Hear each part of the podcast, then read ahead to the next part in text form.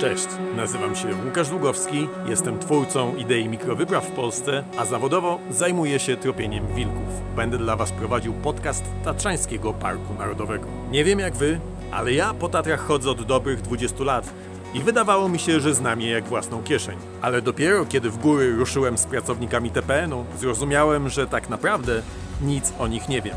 Tatry to nadal tajemnica. Razem z pracownikami T P N-u stwierdziliśmy, że odkryjemy przed Wami te tajemnice. Mamy dla Was trzydzieści odcinków podcastów, które usłyszycie w ramach akcji Śmieci? Kto to widział? Będziemy mieli dla Was opowieści o przyrodzie, o zwierzętach, o górach, ale też o ludziach, a także śmieciach i odpowiedzialnej turystyce. To co, zaczynamy?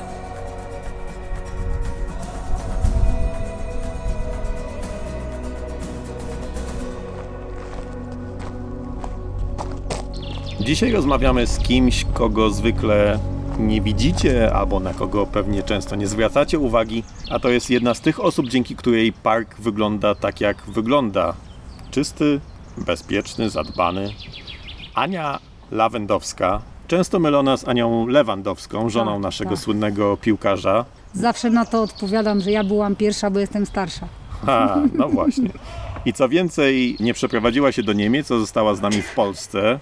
Ania dawno temu zaczęła jako wolontariuszka. W tym roku przeszła na pozycję współpracownika, właściwie koordynatora wolontariatu. No i pogadamy z nią, jak to jest z tym wolontariatem, jak do niego dołączyć, bo może część z Was chciałaby to zrobić i jaka była jej historia. Cześć, Ania. Witam wszystkich. Dzień dobry, cześć, czołem. Jak to najczęściej mówię, kluski z rosołem. Siedzimy w Palenicy Białczańskiej. To jest jedno z takich dwóch miejsc, gdzie nocują wolontariusze. Palenica Białczańska, a drugie to? Storczyki w Kirach u wlotu Doliny Kościeliskiej. Tak, bardzo ładnie położone tuż nad rzeką. Ania, to już ile lat mija, jak Ty jesteś wolontariuszką w Tatrach? Od dwa tysiące siódmego roku, czyli policzmy dokładnie, piętnaście lat? piętnaście lat, aczkolwiek jeszcze wcześniej też pracowałam społecznie. Była taka kiedyś organizacja Straż Ochrony Przyrody. Czyli można powiedzieć, że społecznie Tatrom pomagam już dwadzieścia jeden lat.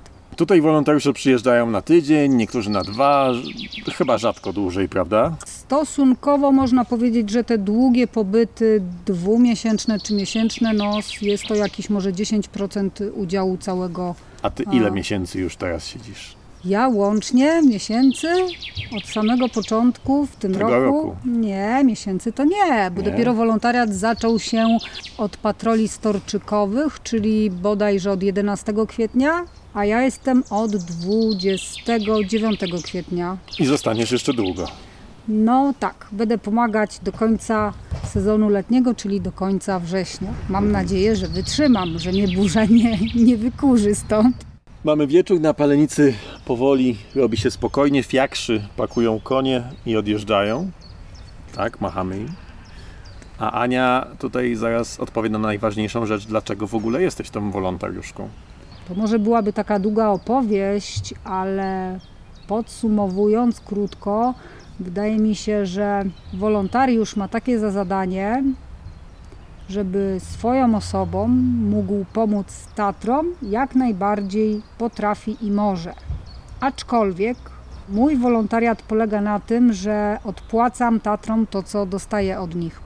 Czyli za to, że one stają się takie piękne, tyle mi pokazały, tyle miałam doświadczeń, ja mogę po prostu im podziękować za to.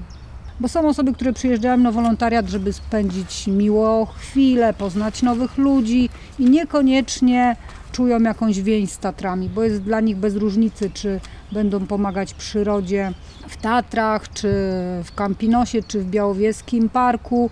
Ja natomiast Tatry od zawsze traktowałam jako swój dom. I tu się w zasadzie czuję najlepiej i jestem z tego dumna, że mogę pracować w nich za darmo, nie biorąc pieniążków.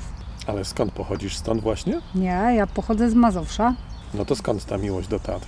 No to... Chyba nie widziałaś ich z bloku, co? No nie, wydaje mi się, że to jest zasługa mojej mamy, która pierwszy raz mnie w Tatry zawiozła, jak miałam trzy latka i stanęłam nad Morskim Okiem i pamiętam, byłam taka onieśmielona tym widokiem, że chyba wtedy już wtedy się zakochałam, pierwszy raz. A drugi raz było jak już miałam cztery latka, czyli rok później, to mama zabrała mnie na Giewont.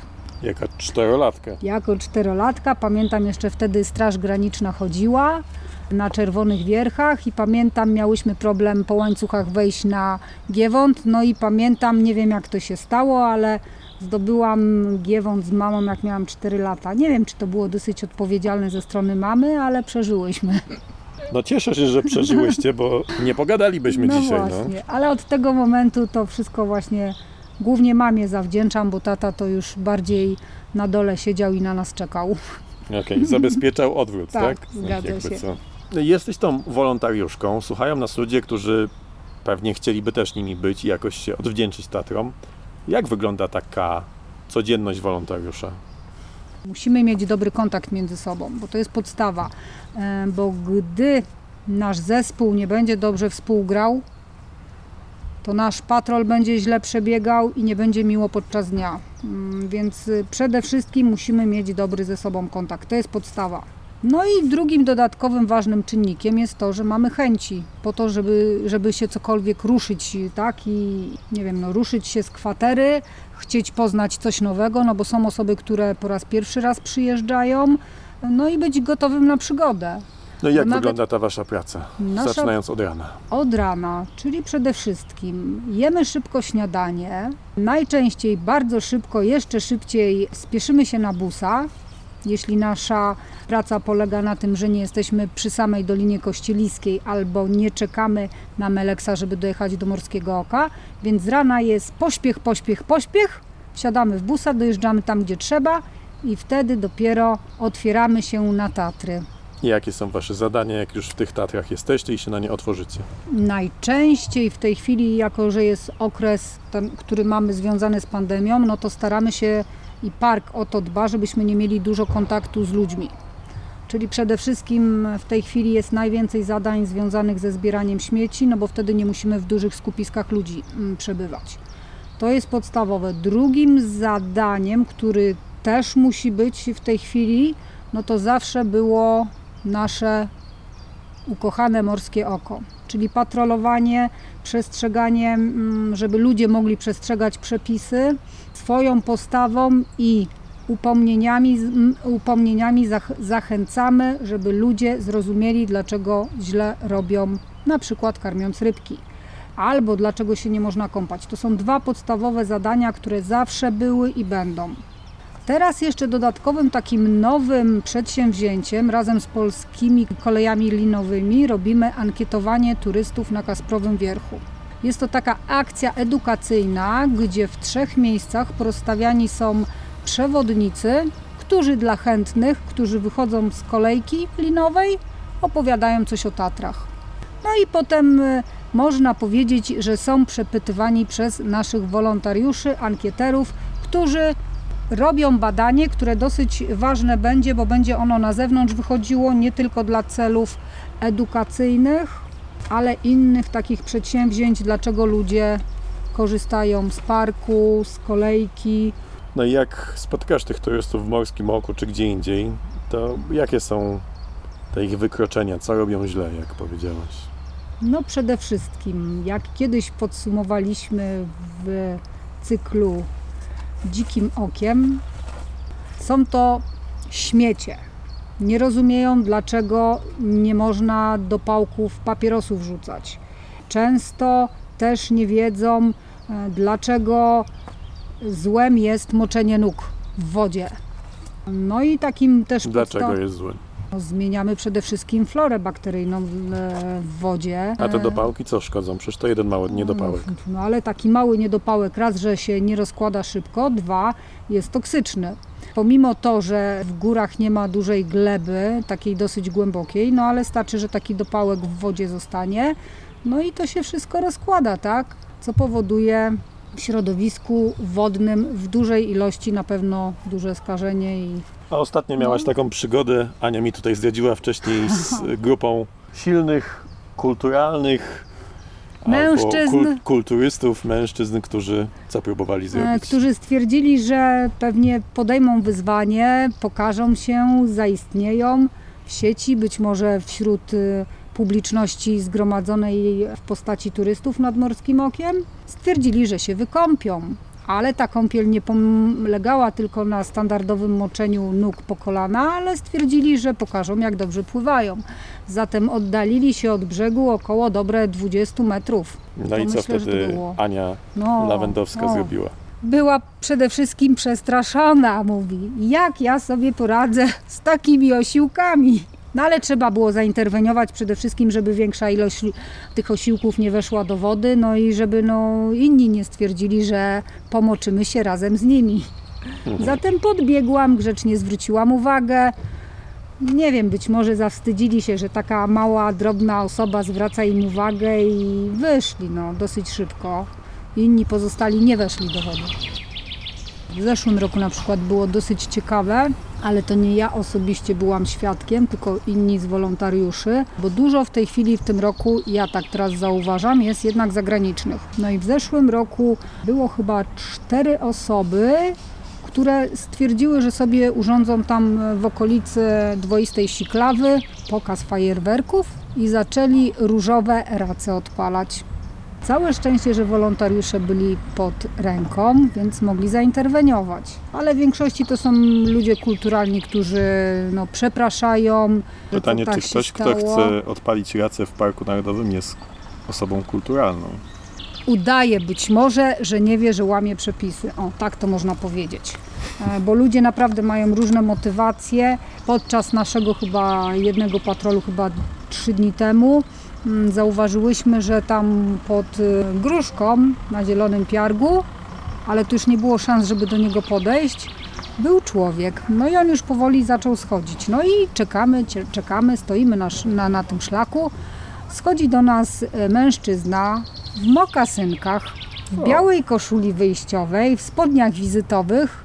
No i my mówimy, no w jakim celu pan tam poszedł? Ale on mówi, no ale przepraszam, ja miałem tam cel, ale ja ostrożnie schodziłem, bo ja chodziłem tylko po dużych kamieniach.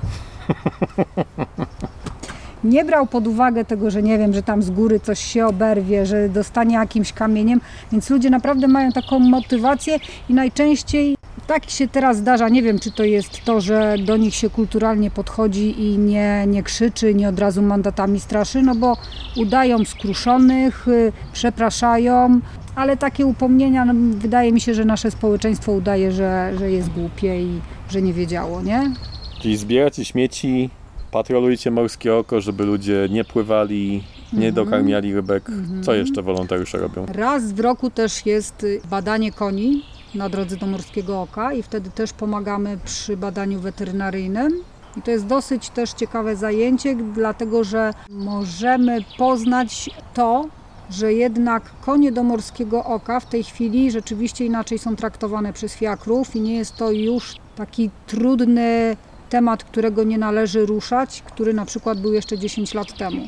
W tej chwili no w zasadzie to, co rozmawialiśmy z osobami, które uczestniczyły w badaniu, to rzeczywiście te konie są dobrze traktowane, mają dobry stan zdrowia i my możemy się naocznie właśnie, będąc podczas tego zadania, dowiedzieć o tym. I jak jeszcze wolontariusze pomagają parkowi? Wolontariusze, jeśli na przykład są to chłopcy, którzy niekoniecznie lubią takie delikatne zajęcia jak zbieranie śmieci, mogą się wykazać podczas zadania i zapisać się na nie remontowanie szlaków.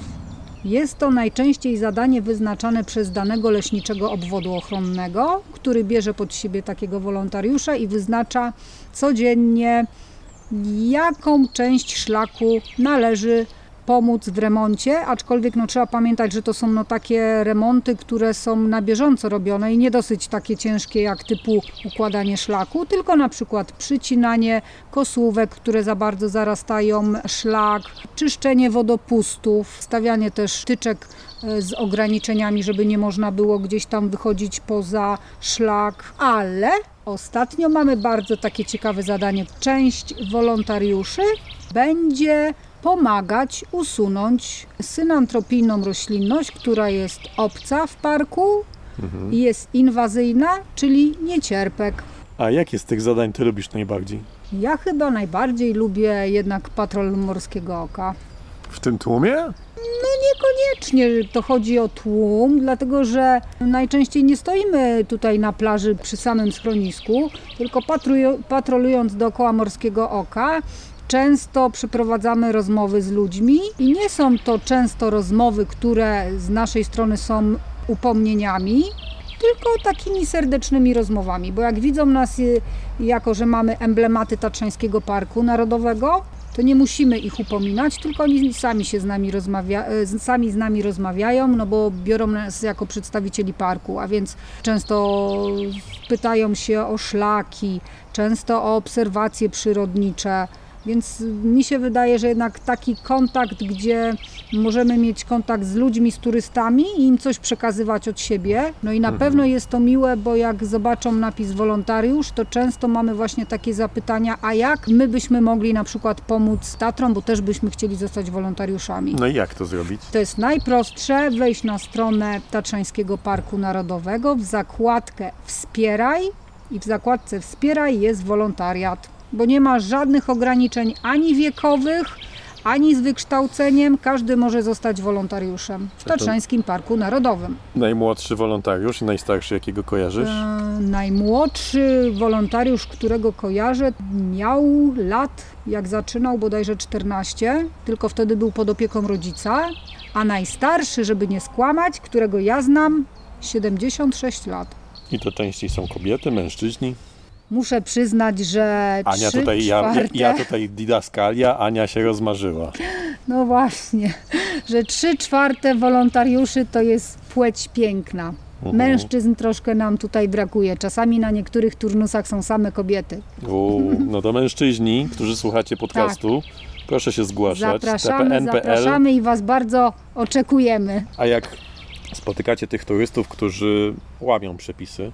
Wy nie macie możliwości nakładania mandatów, prawda? Nie, możecie my uprawnień tylko nie mamy. My tylko prosić, pouczyć, upomnieć. upomnieć. Tak jest, zgadza się. No i jak ci turyści reagują na Was wtedy?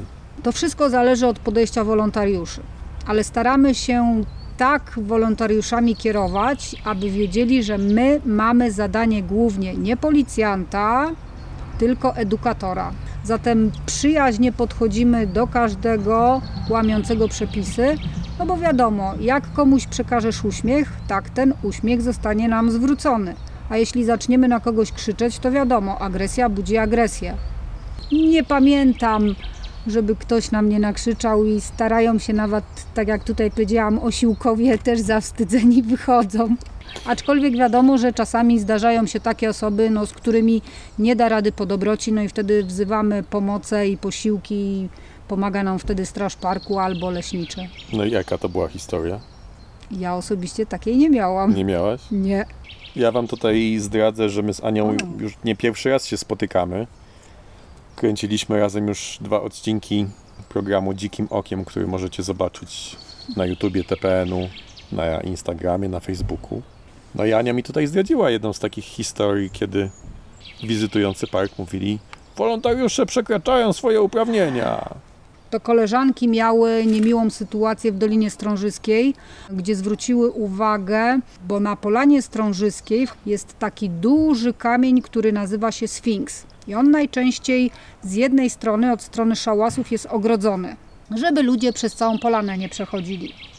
No i pamiętam, że rzeczywiście była taka sytuacja, które koleżanki, które też są bardzo sympatyczne, nigdy nie krzyczą na turystów, sympatycznie do nich podchodzą i były właśnie zdziwione tym zachowaniem pani turystki, bo zwróciły uwagę, żeby pani nie przechodziła przez fladry na ogrodzoną część polany. No i rzeczywiście wtedy zostały dosyć ostro i szorstko potraktowane przez tą panią, bo pani zaczęła je wyzywać, a kim wy to w ogóle jesteście, przekraczacie swoje uprawnienia, w ogóle wolontariusze to nie wiem co oni tutaj robią. No i to była dosyć niemiła sytuacja, zwłaszcza że te nasze wolontariuszki są bardzo miłymi osobami, więc były tak bardzo zaskoczone, że po prostu nie wiedziały jak zareagować, odeszły, a pani pogadała, pogadała i mhm. chyba jednak też się trochę zawstydziła i de- odeszła, no ale wtedy nie trzeba było interweniować z mandatami. A tych wspomnień z wolontariatu masz więcej pozytywnych czy negatywnych? Ja zdecydowanie pozytywnych. Chyba byś nie wracała przez te dwadzieścia parę lat, co? Myślę, jakbyś że miała tak. Negatywne. Tak, ja zdecydowanie mam dużo pozytywnych, aczkolwiek no zdarzają się takie sytuacje, że rzeczywiście jak zbieramy śmiecie, to ludzie nie rozumieją, dlaczego my do worków, podchodząc do góry, nie zbieramy od nich na przykład butelek i się dziwią. To są takie sytuacje, które mnie dosyć dziwią, bo najczęściej, które takie sytuacje nam się zdarzały, to niestety było wśród młodych ludzi. Mówisz o tym, że przyjeżdżasz do parku na ten wolontariat, żeby coś oddać Tatrom. A co robisz dla siebie w ramach tego wolontariatu? Jakieś małe takie, wiesz, przyjemnostki? Ja zawsze przed patrolem albo po patrolu wstaję i biegam albo chodzę sobie na wschód albo zachód słońca. Nie ma dookoła żadnych ludzi. No i wtedy rzeczywiście można z tą przyrodą tak porozmawiać, bo ja dosyć osobiście do tej przyrody podchodzę. Ktoś by mógł powiedzieć, że jestem opętana, ale może i tak trochę jest. Opętanie? Dlaczego? No, opętanie przyrodą. Takie rzeczy się dzieją na wolontariacie w Tatrzańskim Parku Narodowym. Nic, tylko aplikować. Strona t p n kropka p l, zakładka wesprzyj. Przyjedźcie, może też Was opęta przyrodę, tak jak opętała Anię Lawendowską. A my się słyszymy w kolejnym odcinku podcastu Tatrzańskiego Parku Narodowego. Do usłyszenia. Do usłyszenia.